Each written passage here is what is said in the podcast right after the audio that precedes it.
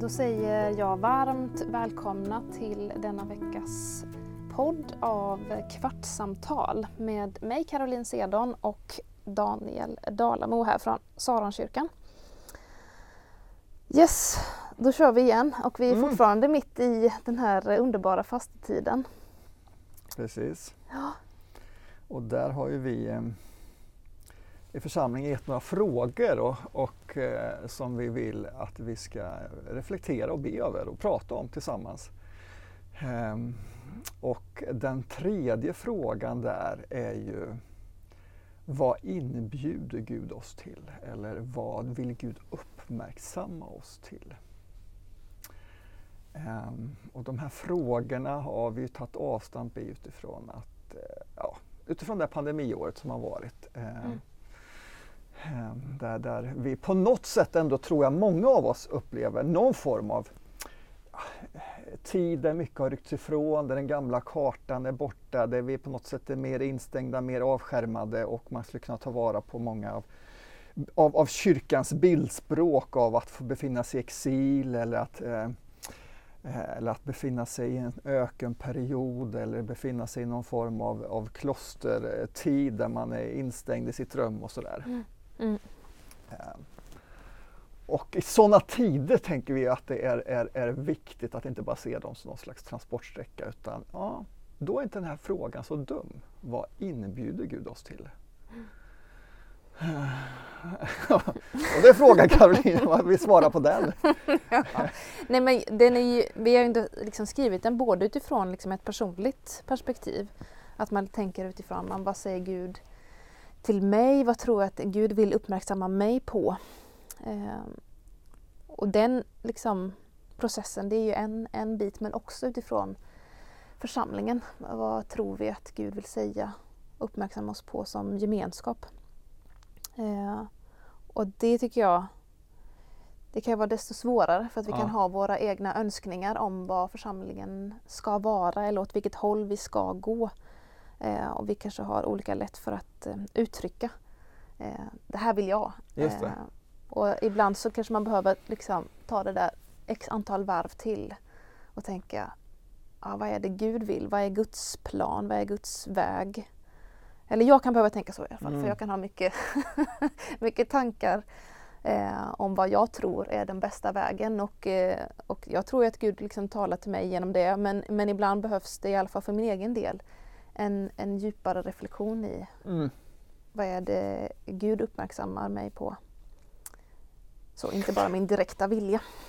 Som ju de två första frågorna handlar om det här, eh, vad vill jag eh, liksom, se mer av, eh, ska födas fram, stärkas, om vi håller oss till församlingsperspektivet. Mm. Och vad vill jag se, eh, kanske att vi släpper taget om, faktiskt låter dö och inte behöver fortsätta med så. Mm. Eh, och då, det är det som du säger, det är lätt mm. att liksom svara kanske på frågorna på ett ganska snabbt svar av att, vad känner jag för, vad passar mig va? och allt det där. Eh, ja. Och här vill vi den här frågan ändå ta det lite mer, ja, men, eh, inte bara, och framförallt inte bara utifrån någon slags eh, verksamhetsperspektiv utan när, när vi som Guds folk går igenom perioder som ändå pandemitiden är och också kanske under fastetiden dessutom. Mm eh, är det bara en parentes? Är det bara en, en liksom någonting att vänta i och sen så är vi tillbaka? Eller finns det en, en inbjudan mitt i detta? Ja, och känslan kan ju vara, jag vill bara att det ska vara över. Jag bara längtar till eh, när, när vi åter är liksom i, i seger och framgång. ja, och, och kropp och, och få kramas ja. eller glädjas jo, eller tillbe tillsammans och skratta. Ja. Med all rätt så ska vi liksom längta efter det. Mm. Um, och tar man, om vi tar ökenvandringsperspektivet som ju är väldigt liksom centralt i, i den kristna och judiska eh, tron så så eh, är ju detta att liksom folket går i en öken med förväntan på att snart kommer vi till löfteslandet och där kommer allting blomma ut mm. och så och längtan mm. efter det.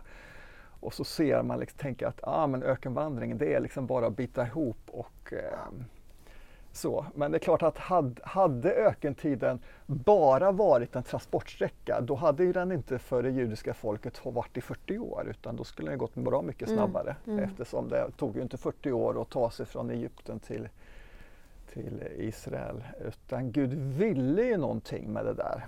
Mm. Och där finns, eh, det finns ju mycket eh, liksom, eh, texter eh, om vad Gud ville med den där tiden, vad Gud inbjöd eh, faktiskt Guds folk till under ökenvandringen. Eh, det finns många texter man skulle knyta an där, där Gud på något sätt avslöjar lite grann. Eh, och en sån text finns i femte Moseboken eh, där han eh, säger så här att eh, kom ihåg hur jag, eller Gud, i 40 år ledde dig hela vägen i öknen för att ödmjuka dig och pröva dig och så lära känna vad som var i ditt hjärta och om du skulle hålla hans bud eller inte. Och helt plötsligt så blir det verkligen inte bara en transportsträcka utan här fanns ett syfte, här fanns en inbjudan, här fanns en upptäckt att göra. Ehm. Och jag gillar det här när det står liksom för att upptäcka vad som finns i ditt hjärta. Eh. Och är, är det inte så att liksom, ja, i faser som inte är som vanligt, när allting inte bara snurrar på så, så kommer det upp massor med grejer. Eh, så. Jag menar, det här är ju exempelvis typisk retriten. Jag, jag Mm. stängs in, avskild, stänger av allt annat. Och vad händer då? Jag börjar upptäcka vad som finns i mitt hjärta och det kan vara mer eller mindre kul. Ja, och när man lyssnar på sån text kan man känna, eller det kan ju liksom väcka olika typer av eh, känslor. Tänker Ja, jag. Ja, vad väcker det för känslor hos dig då? Nej men, vad- nej, men jag, jag tror att jag förr kanske blev mer provocerad av det. Så här, vad är det Gud vill egentligen? Varför ska vi pröva si och så? ja, att det. att det, det kan jag ehm, liksom ha brottats med. Men jag har ehm, tänkt på det utifrån att nej men det har ju väldigt mycket med ens gudsbild att göra. Ehm, vad tror jag att Gud vill med mig i, i det stora hela? Tror jag och litar på att Gud vill mig gott? Eh, då kan jag ju också se den här prövningen och det här rannsakandet av mitt hjärta eh, som någonting som leder mig framåt. Än att jag liksom ställs liksom till svars och ska liksom hamna i någon position där jag liksom upptäcker att jag är dålig eller alltså Lite trängd i ett hörn. Ja, precis. Och, och ibland så, så tänker jag att ja, men vi blir rädda för den här typen av liksom, Mm. eh, rannsakan för att Mm. vi kanske inte helt och fullt litar på att ja, men Gud vill mig gott. Mm. Eh, och att Mm. Det är som så mycket annat, det kommer alltid tillbaka till ja, men hur ser min gudsbild Mm, ut mm. egentligen? Mm. Vem är Gud Eh, för mig i ja. ytterst? Mm. Litar jag på Guds godhet? Ehm, men Och om man... Guds Ja, in- intention då, ja, precis. ja, Det är ju om man bara tar en liten banal bild, alltså när jag tar bilen till bilbesiktningen så finns det ju någon slags, liksom, åh, ska han gå igenom min bil? Och, åh, nej, titta inte där nu! Och vänta lite grann, hoppas han nu inte märker att eh, den där eh, bromsskivan inte är i bästa skick eller sådär. Mm.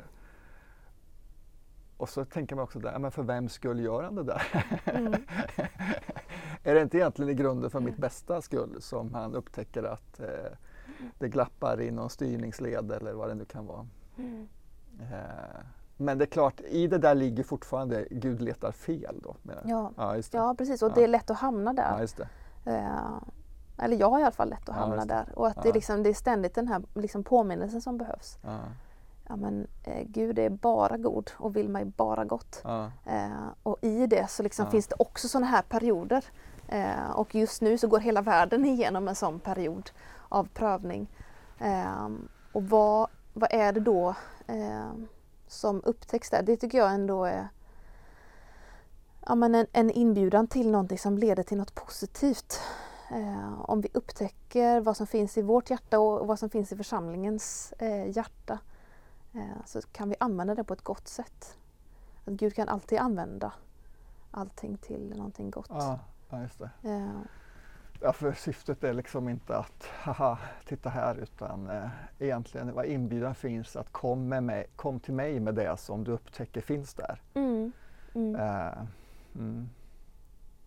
och, och om vi liksom ja, det här går ju att sätta perspektiv på hela samhället eller om vi håller oss till församlingen eller till sitt eget liv. Så vad upptäcker vi, vad upptäcker vi som överraskar oss eller som bekräftar någonting när, i den här tiden?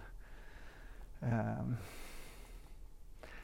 jag kan, jag, jag, kan prata med människor som både upptäcker i, i, i församlingen alltså, eh, wow vilken omsorg verkligen. Eh, mm. Wow, tänk att vi hör av oss, tänk att vi ringer till varandra, tänk att, mm.